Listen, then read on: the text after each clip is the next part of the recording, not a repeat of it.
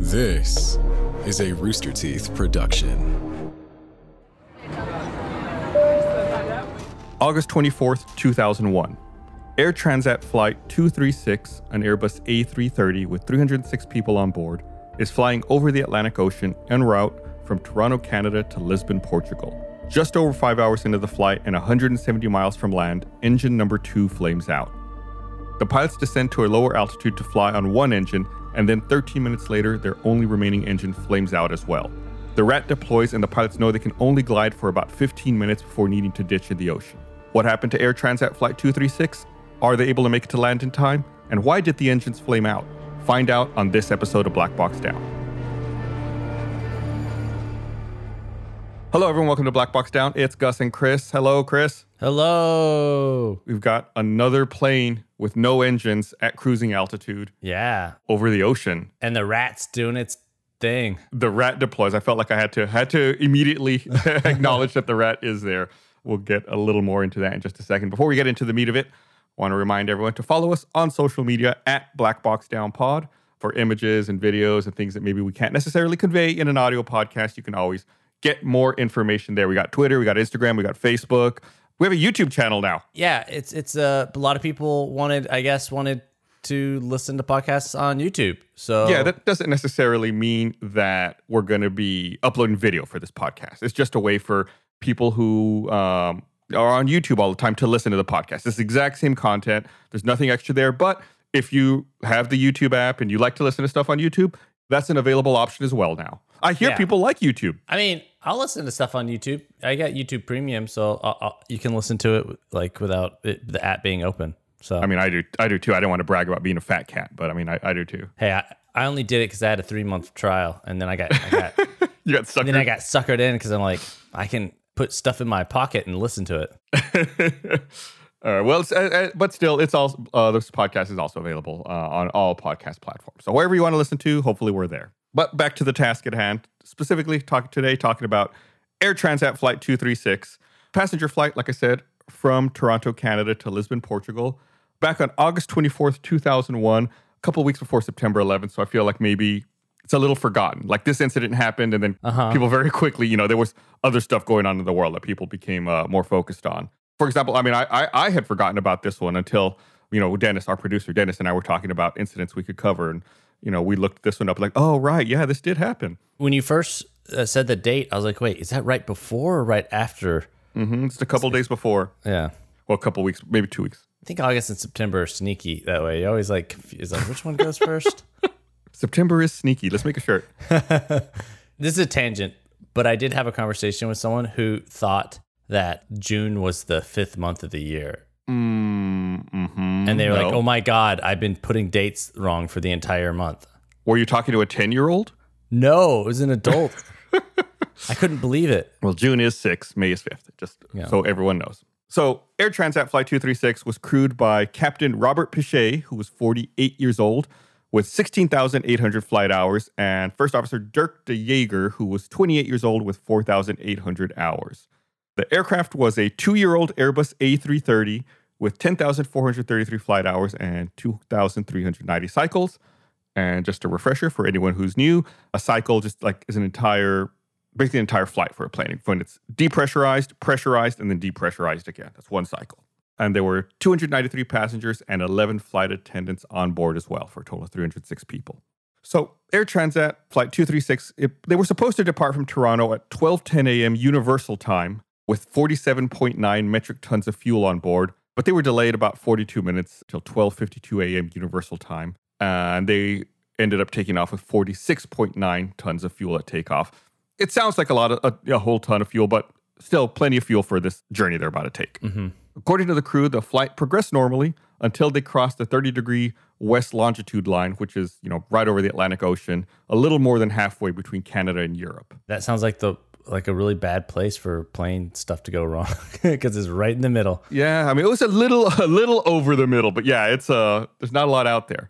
So at 5:03 a.m. Universal Time, the crew observed unusual engine oil indicators on the number 2 engine. Specifically, the plane was telling them they had low oil temperature and high oil pressure. High oil pressure can be a symptom of oil contamination, but it's not necessarily 100% true. Oil contamination is in like oil is in places where it shouldn't be, I assume. As in, there's extra things in the oil that shouldn't be. Like there's Oh. contaminants in the oil. Okay, so I was wrong. the opposite of what you said. yeah. So they pulled up the electronic centralized aircraft monitoring system, uh, which is called ECAM, and the oil indications were communicated by radio to a dispatcher at the company's maintenance control center. So basically, they pull up the air, looking at it, and they call maintenance, like, "Hey, we got this thing going on," just to see if there's any uh, input maintenance can give them about this. At this point, the captain thinks that it's just computer error. Like this is an unusual message. They they're really not sure. It's not affecting their flight at all. So they think that just uh, some sensors might be messing up on the plane. Okay. About 30 minutes later, an advisory message popped up on the ECAM's engine warning display. The crew selected the fuel ECAM page and noticed a fuel imbalance between the left and right inner wing tanks. And if you remember, most planes carry their fuel in tanks that are in the wings. And when they pulled up this error message, it was telling them the left tank had way more fuel than the right tank did, hmm. which doesn't make any sense because two tanks, two engines, they should be going at more or less the same. So they said, well, that's weird. So what they did was, in order to correct the imbalance, they opened what's called a crossfeed valve between the tanks. So it allows the fuel to move between the left and the right tank. And they turned the right wing fuel pumps off. And this just lets the fuel in the left wing tank feed into the right engine. And according to the procedure and the checklist that they have, this is what they're supposed to do as long as there's no fuel leak. the checklist is very clear about this. I was about to say it's like, but what if it's leaking? Then they're just dumping all their fuel into the Yeah, you're right. And a good question you might ask yourself at this time is why is the fuel imbalanced? Yeah. But again, I think that at this point, the captain is thinking that there's something wrong with the sensors on the plane. He's thinking that there's some kind of computer malfunction. At uh-huh. this point, he probably doesn't think that there is actually a fuel imbalance. He probably thinks that his sensors are telling him the wrong thing, but he's opening up the crossfeed valve out of an abundance of caution. Okay. That's speculation on my part. I just want to point that out. At 5:45 a.m. Universal Time, the fuel on board dropped below the minimum required fuel to reach Lisbon, and the crew initiated a diversion to Lajes Airport on Terceira Islands in the Azores. I probably butchered that. I apologize.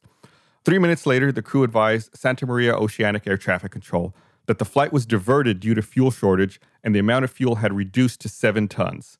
The crew tried to explain the sudden loss of fuel and asked the flight attendants to visually check the wings and engines for possible fuel leaks, but they couldn't find anything. Remember, it's dark, the sun's down. So the uh-huh. flight attendants grab flashlights and they're like pointing them out the windows, trying to see if they can see any fuel leaking. Just through the windows, like looking for fuel just flying off. Right. Like, can you imagine if you're asleep on the plane and the flight attendant's like looking over you and it's like, oh, don't worry, go back to sleep. I'm looking to see if fuel's leaking out of the plane. Yeah, w- yeah. Would they have to go to the part where passengers are? I Those guess are the would. windows they're looking out. Yeah. Yeah, they're. I mean, they're they're in the cabin looking, you know, through the windows where the passengers are. But like I said, it's dark and they've only got you know little handheld flashlights. They don't see anything, so they they you know they report back they can't they can't see anything. They can't determine if there's a fuel leak or not.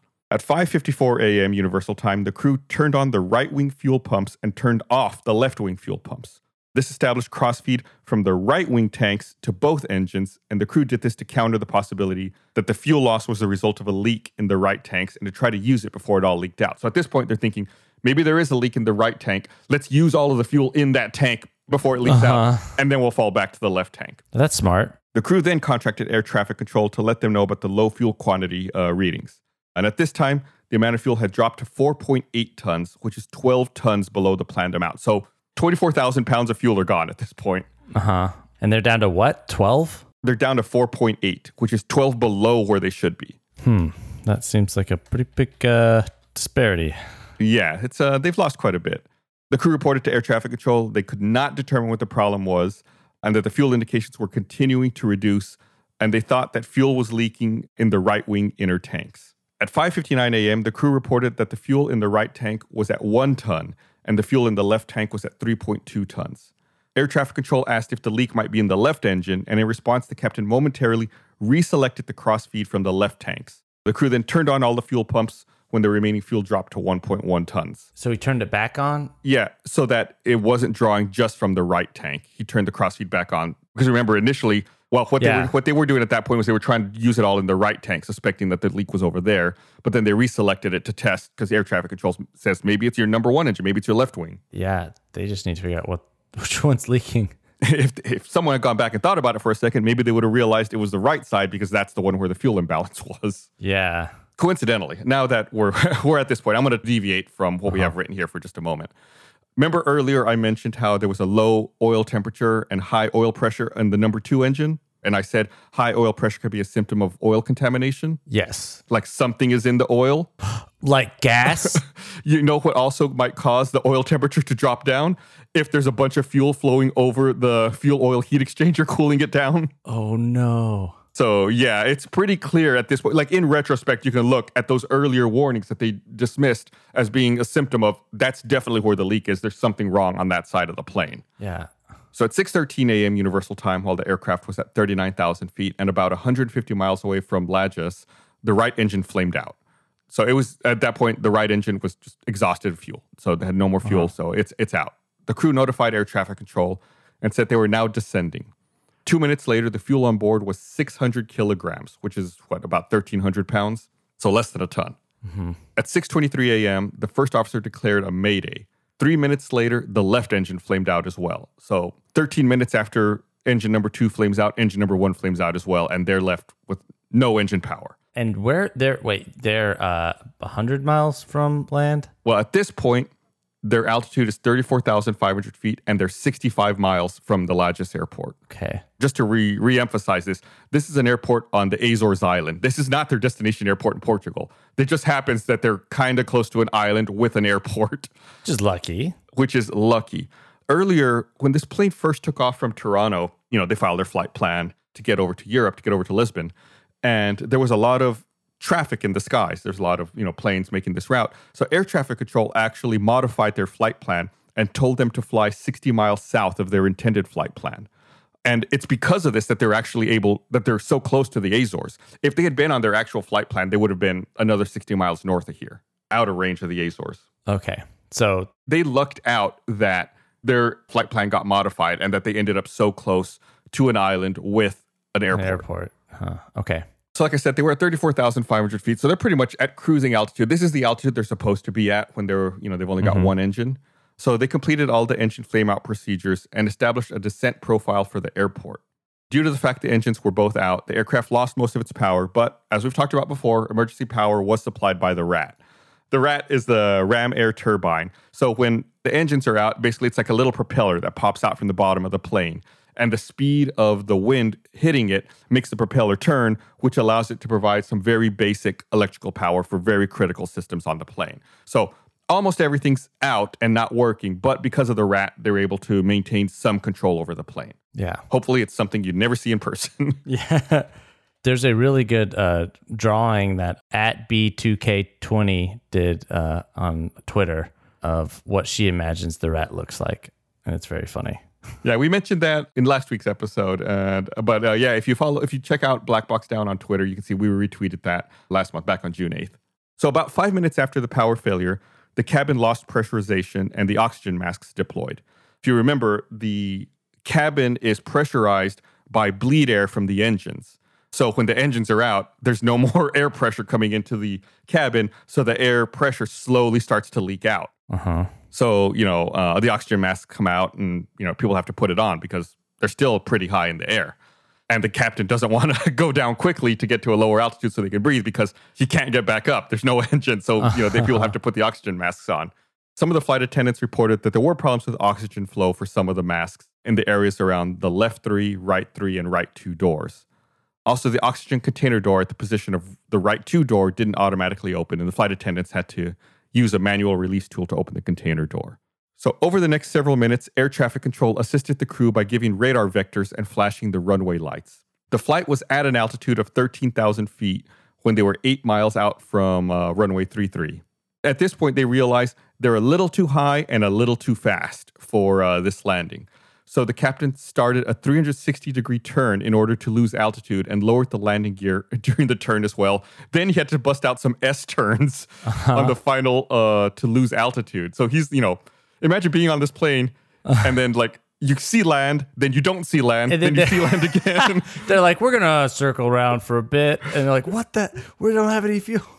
Right, yeah, but if they come in too high and too fast, they're to overshoot the runway. And because it's an island, you know, at the end of the runway are some fields, and then at the end of the fields is a cliff into the ocean. Mm-hmm. So it's like they they got to stop on the runway. I guess you know to try to be as safe as possible. Yeah.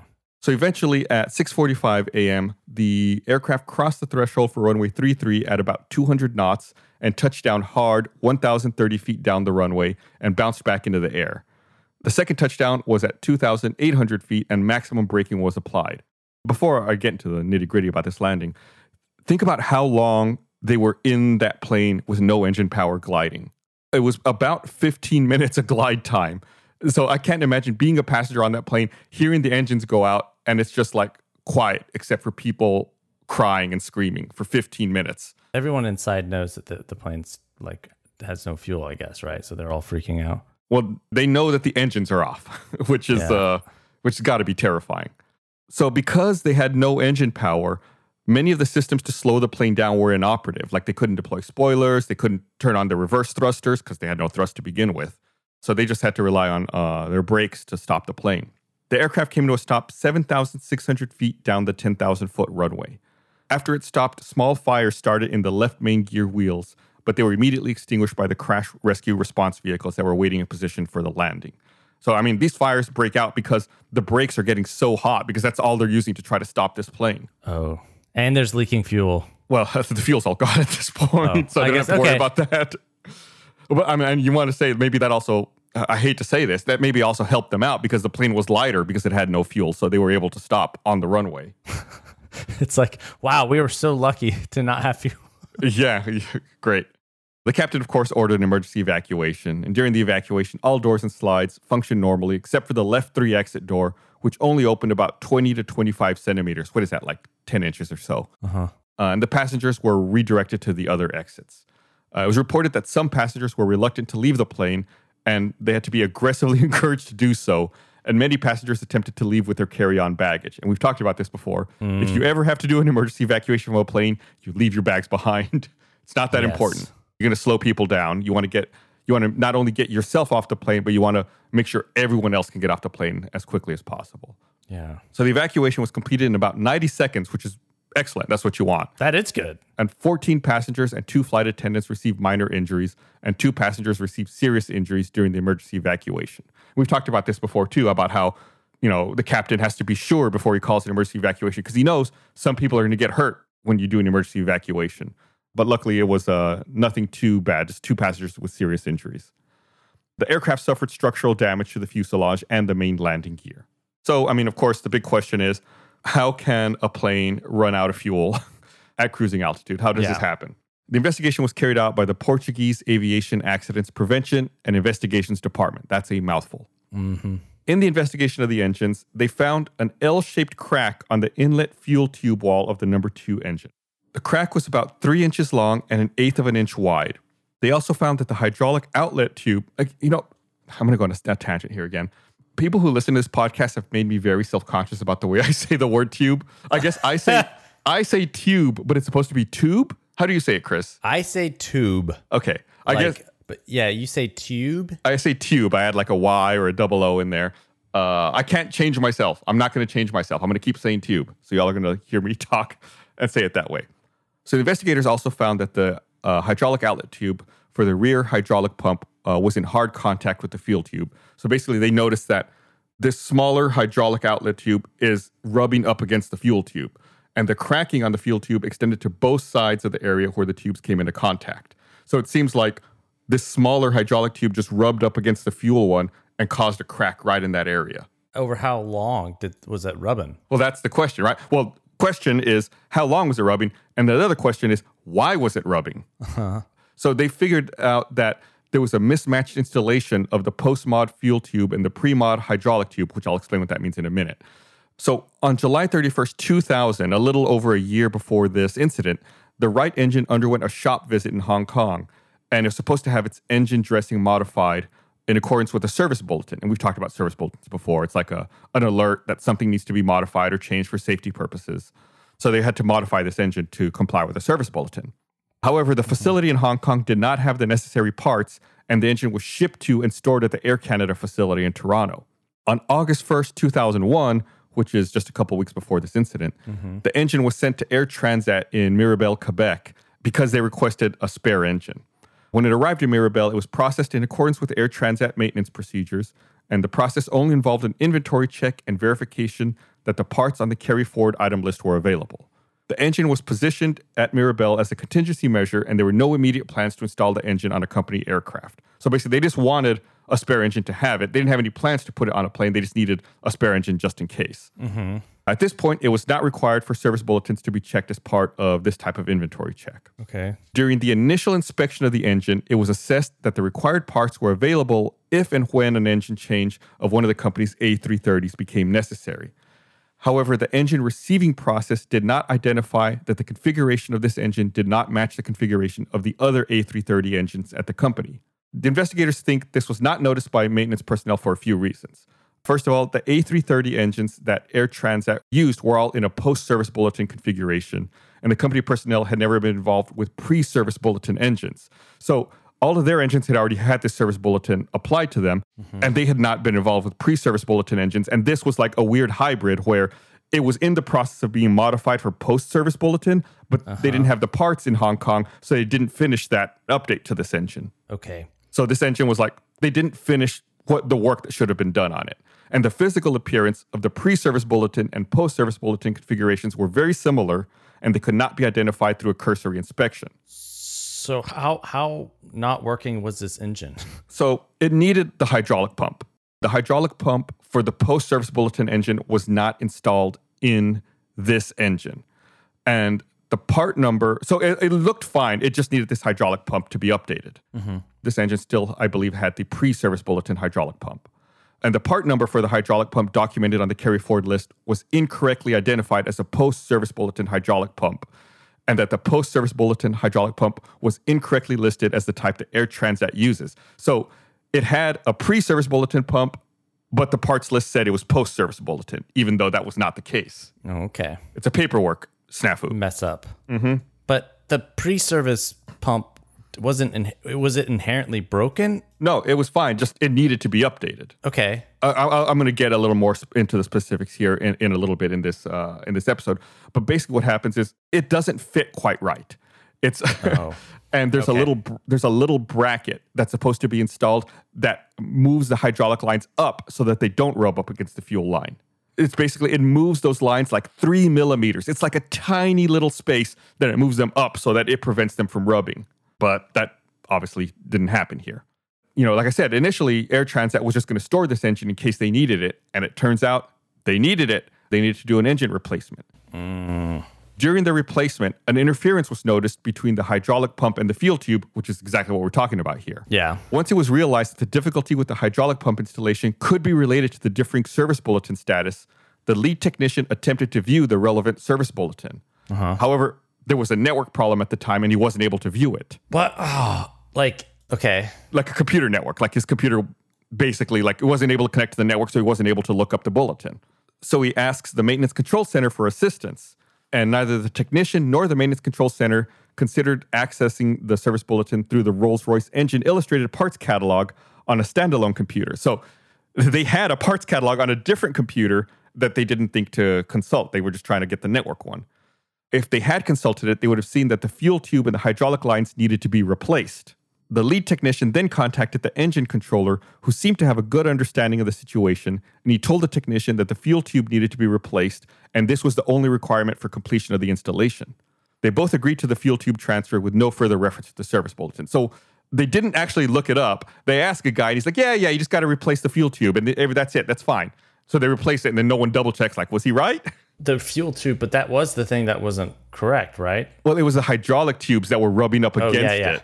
They needed to replace those as well. And I believe there was also a little bracket they needed to install to maintain that separation. Got okay. Yeah. But of course, there was also time pressure to complete the work in time for a scheduled flight. And they also needed to get this out of the hangar because they had another plane coming in. Mm-hmm. So, of course, this time pressure may have also played a role in reliance on this direct information about the service bulletin rather than trying to resolve the existing problem of not being able to read the service bulletin. So, with the solution at hand, being behind schedule, and having spoken to the engine controller, the lead technician felt confident that the fuel tube replacement was the only remaining requirement to complete the hydraulic pump installation. So, again, this is like a level of things keep going wrong. The service was not totally done in Hong Kong, the parts were labeled wrong. It shows up here uh, at the maintenance hangar. They can't access the service bulletin. They ask a guy who's like, "Oh yeah, you just have to do this one thing." It's like, oh my, like any one of these things, any one of these steps could have gone differently. Yeah, every little thing that could go wrong went wrong. Right. ju- but not so wrong that it alerted anyone. Right. It's like the engine still worked. Everything seemed to be okay. It's like, but it just, this rubbing started, which, you know, leads to a problem. Let's be honest, meal planning and trips to the grocery store suck. And then you actually have to cook afterwards? Forget it. If you're also over the stress of putting dinner on the table, it's time to say hello to HelloFresh. HelloFresh delivers fresh, pre measured ingredients and seasonal recipes right to your door. HelloFresh has no shortage of options. They got quick and easy meals, 15 to 20 minute dinners, breakfast on the go, all to easily fit into your busy schedule. And speaking of options, they got choices for all three meals a day, plus snacks, treats, ready to eat soup, salads, sandwiches. HelloFresh is seriously perfect for anyone and everyone. They also offer the flexibility you need to easily customize your order on the app within minutes. You can change your delivery day, food preferences, plan size, skip a week whenever you need. It really does save time. I don't have to worry about going to the store. I get my HelloFresh, stick it in the fridge, keep it around, and when I'm ready to go, bam, it's right there. Don't have to go out, don't have to worry about missing anything, having to make a last minute run to the store. Everything you need, already measured, super easy to follow instructions. It's actually kind of fun. After a long day working, it's just like, I don't know, kind of a fun activity to kind of unwind and make yourself a meal. And then when you're done, you get to reward yourself by eating it. So go to HelloFresh.com slash BlackBoxDown14. Use code BlackBoxDown14 for up to 14 free meals plus free shipping. That's HelloFresh.com slash BlackBoxDown and the number one and the number four. Use code BlackBoxDown14 for 14 free meals and free shipping. HelloFresh, America's number one meal kit. Whether it's for work or play, a lot of us are going to be on the move again this summer. My advice take your Raycons. They'll make all the difference. With a pair of Raycons wireless earbuds, you get crisp, powerful beats at half the price of other premium audio brands. Raycons look great, they feel even better. They come in a range of colors and with customizable gel tips included for a comfortable in ear fit. Uh, they're built to go wherever you go with quick and seamless Bluetooth pairing and a compact charging case. Uh, they're super comfortable. I got to say, whenever I use them, it's great to have different options on the earbud tips. I feel like my ears, I don't know, my, maybe my ears are stupid. They've got like a weird shape. But with Raycon, you don't have to worry about like a one size fit all tip. You can customize it with a gel tip and make sure it's the best fit possible. Uh, it's super comfortable. And let's face it, uh, I'm going to need them whenever I'm on a plane or out and about. If I don't want to talk to anyone, just put my earbuds in, put my Raycons in. Don't worry about it. So listen up, Raycon's offering 15% off all their products for our listeners. And here's what you got to do to get it. Go to buyraycon.com slash blackboxdown. There you'll get 15% off your entire Raycon order. Such a good deal. Maybe you want to grab a pair and a spare. Do it. That's 15% off at buyraycon.com slash blackboxdown. Buyraycon.com slash blackboxdown. We've got a trailer of our interview with Molly Bloom. She ran infamous underground poker games that were attended by A-listers, mobsters, and eventually landed her in hot water with the FBI and used a lot of the tactics that she taught us here on the show. I went to LA, got hired by this guy who said, I need you to serve drinks at my poker game. So I'm like, okay, great. But then Ben Affleck walks in the room and Leo DiCaprio and a politician that was very well recognized. And I had this light bulb moment that I just need to control this game because it has this incredible hold over these people. Then the feds got involved. And 10 days later, I get a call in the middle of the night. You need to come out with your hands up. I walk into my hallway. When my eyes adjusted to the high beam flashlights, I saw 17 FBI agents, semi automatic weapons pointed at me. If you want to learn more about building rapport and generating the type of trust that Molly Bloom needed to run her multi million dollar operation, check out episode 120 of The Jordan Harbinger Show. The lead technician believed that the replacement of the fuel tube would establish the engine configuration in the post mod status. So he thought once they replaced that fuel tube, this engine would be updated, service bulletin would be done. Although it was recognized that the fuel tube from the replaced engine was different from the one being removed from the engine being installed, the aircraft installation parts catalog entry was not referenced. Adequate clearance between the fuel and hydraulic lines reportedly was achieved during the installation of the hydraulic pump line by applying some force to position the line and holding the line while applying torque to the B nut. So basically, they're just trying to like manually separate these tubes so that they're not chafing on each other. Mm-hmm. The clearance subsequently was verified by the lead technician. Although it is not abnormal that a line be positioned to achieve clearances in this manner, if clamping is not used, the tendency is for a flexible line to straighten when pressurized. So they kind of like bent it to and used this uh, part called a B nut to keep them from chafing. But it's fine when they're not pressurized, but when they become pressurized, they straighten out again and they go back to that configuration where they're going to chafe against each other. And of course, this is critical when there's a 90 degree bend in the tube adjacent to the B nut, as was the case for this installation. So they, they did something they thought was right that can be done. And it was fine when they were looking at it. But once the fluids come through and become pressurized, it undoes the work that they just did. It's like too strong of a, and it bends it back. Right. It's like a, you know, if you have a, a deflated balloon, you can bend it all kinds of ways. But once you like Oh, yeah. inflate it, it's like, oh, yeah, it's going to want to pop back. Either you can bend it, but it's going to want to pop back into its like position. That's a good comparison. Good analogy. Ah, thanks. I just thought about it right now off the top of my head. So, the risk associated with the application of force while installing mixed construction lines is not well known in the maintenance community, and it's not covered in the training of maintenance technicians. Although the marks on the fuel and hydraulic tubes suggested that some implement may have been used to assist in establishing clearance between the tubes, technicians denied that tools were used in this manner. So the investigation can't be sure. You know, they they see one thing, the technicians are saying another thing. The investigation can't be sure what was actually the case here. The pressurization of the hydraulic line would have been sufficient to cause the hydraulic line to move back to its natural position and come in contact with the fuel line, which resulted in the chafing and the failure of the fuel line. Based on flight data recorder data, it was determined that the fuel leak rate through this crack reached a maximum of about 13 metric tons per hour.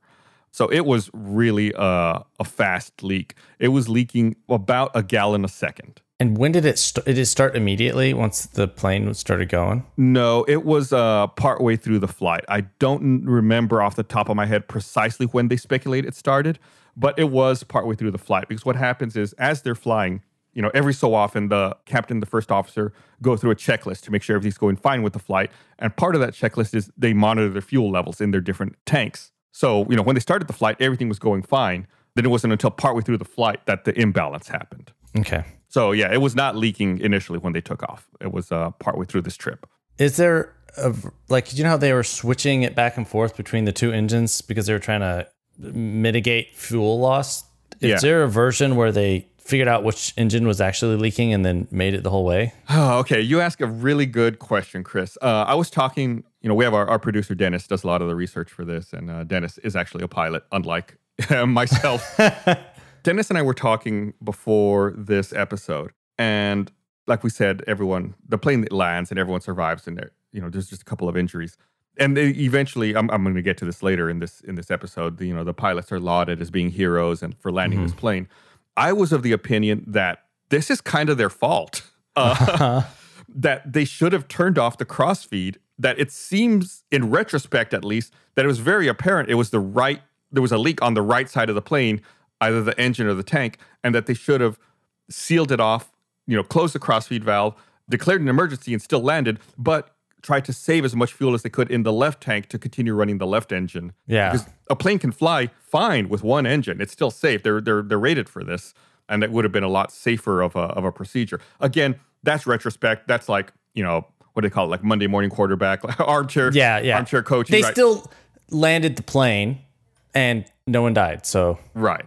Some people were hurt, but it, it, it, it, it's it's easy to say in retrospect. I think that the captain became convinced that there was a computer error feeding him this bad information, and that he maybe delayed his thought in acknowledging that there was actually a fuel leak until it was too late to do anything about it. Like they didn't have enough fuel at that point. Mm-hmm. So yeah, I don't, I don't, I, I, I can't say for certain, Chris. That's just my opinion. yeah. So the investigators did have some findings here as a result of this incident. The replacement engine was received in an unexpected pre-service bulletin configuration to which the operator had not been previously exposed. We, we covered that. They weren't used to dealing with this kind of engine. Mm-hmm. Neither the engine receipt nor the engine change planning process identified the differences in configuration between the engine being removed and the engine being installed, leaving complete reliance for detecting the differences upon the technicians doing the engine change. So again, they didn't document it correctly, mm-hmm. and some things were mislabeled. The lead technician relied on verbal advice during the engine change procedure rather than acquiring access to relevant service bulletin, which was necessary to properly complete the installation of the post mod hydraulic pump. We covered that as well. He relied on word of mouth instead of looking up the actual bulletin and Yeah. accessing it firsthand himself. The installation of the post mod hydraulic pump and the post mod fuel tube with the pre mod hydraulic tube assembly resulted in a mismatch between the fuel and the hydraulic tubes. And again, if they had installed everything correctly, there would have been enough clearance and they wouldn't have rubbed, they wouldn't have caused this crack. The mismatch installation of the pre mod hydraulic tube and the post mod fuel tube resulted in the tubes coming into contact with each other, which resulted in a fracture of the fuel tube and the fuel leak, initiating event which led to fuel exhaustion. Time pressures, difficulties in accessing the service bulletin, and the apparent knowledge of the engine specialist influenced the lead technician to curtail his search for the service bulletin and to rely on verbal advice. They're really driving this one home, by the way. They keep talking about this. Uh, just so you know, it's like this really should not happen. Not being able to understand and resolve the unusual oil readings in the right engine contributed to the crew's uncertainty. Again, this kind of leads into what I said. They thought maybe there was a sensor problem, something strange was going on on that side.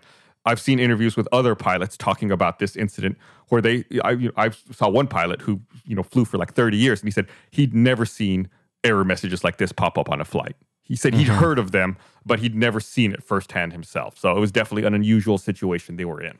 Yeah.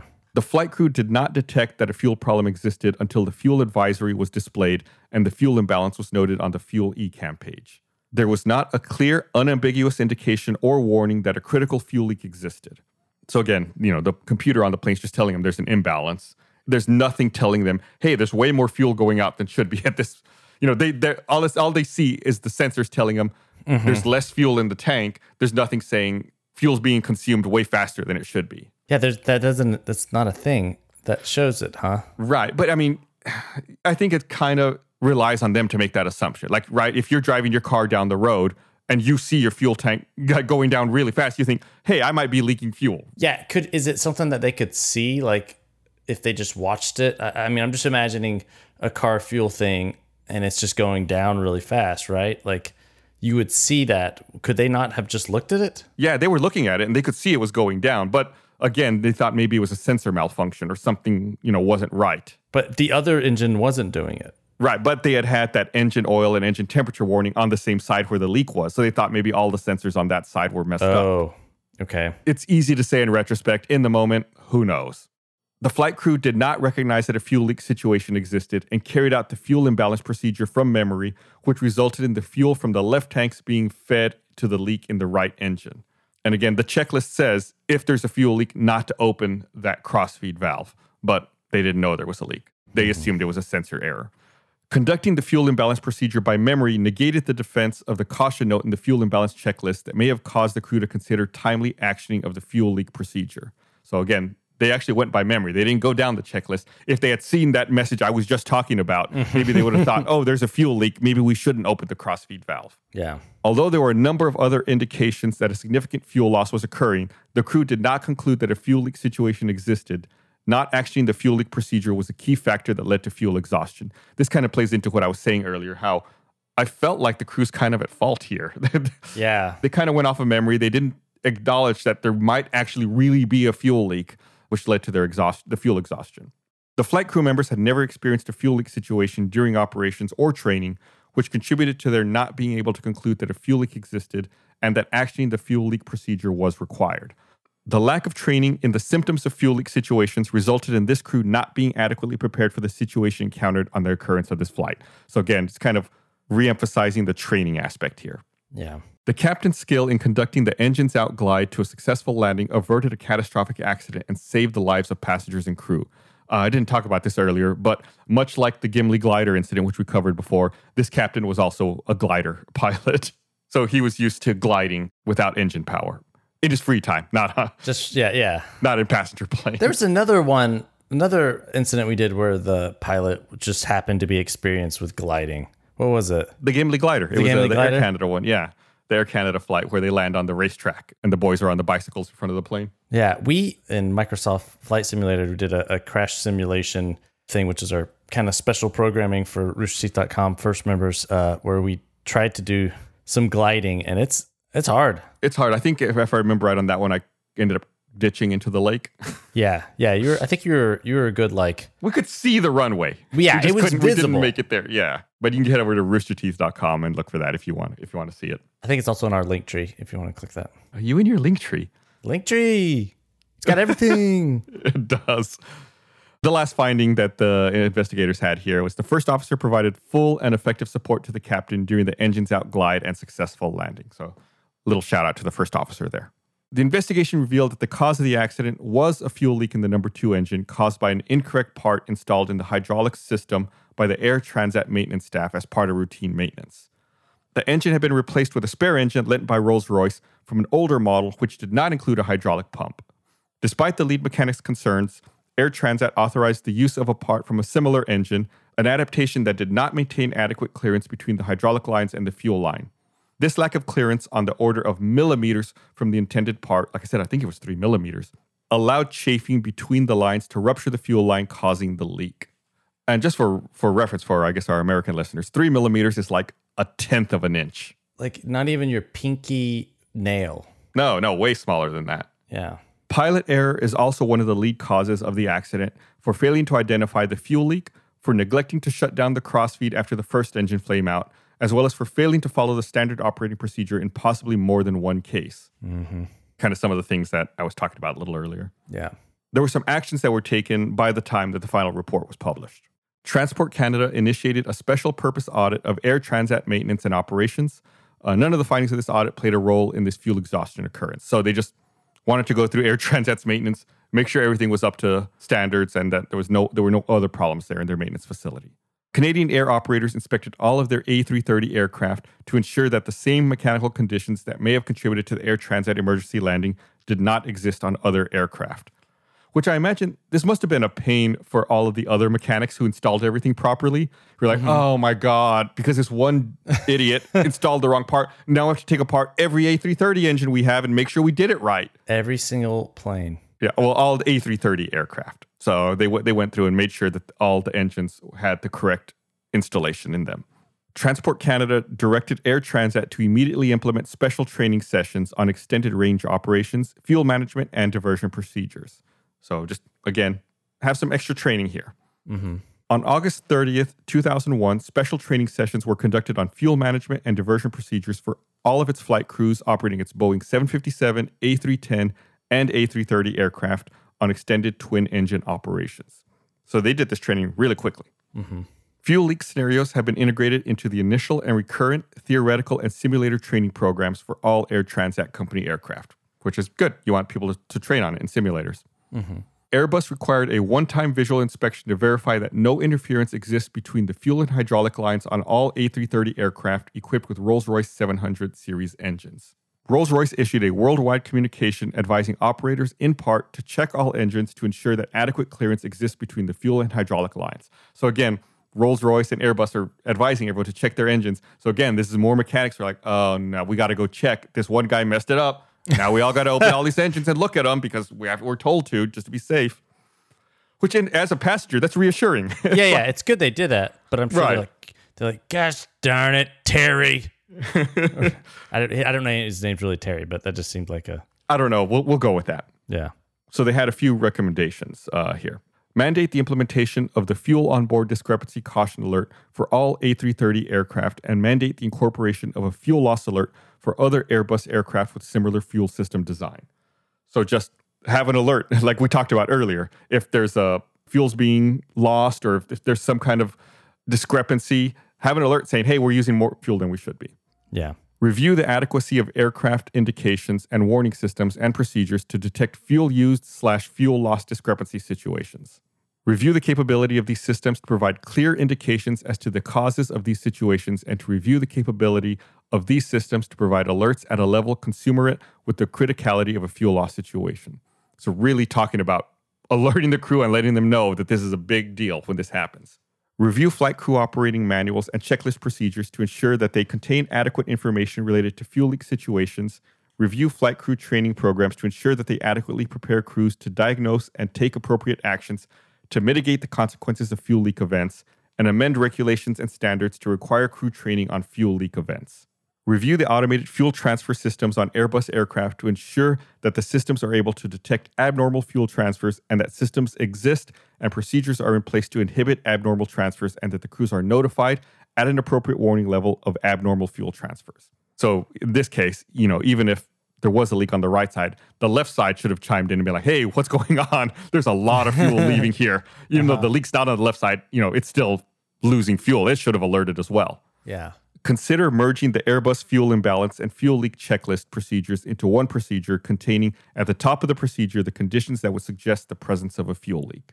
So, this particular incident was the longest passenger aircraft glide without engines. They glided for nearly 75 miles or 120 kilometers. 75 miles. That's a long time. That's uh, what is that like from here to San Antonio? How far is San Antonio? right? Yeah. We talked about the Air Canada flight, which was called uh, the Gimli glider. This particular incident uh, was nicknamed the Azores glider because they landed on the Azores Island. I guess they were higher up. Yeah, they were higher up. If I remember right, the Gimli glider, they had to divert. They were trying to make it to one airport, then they ended up diverting to that abandoned uh, airfield where they're doing the car race.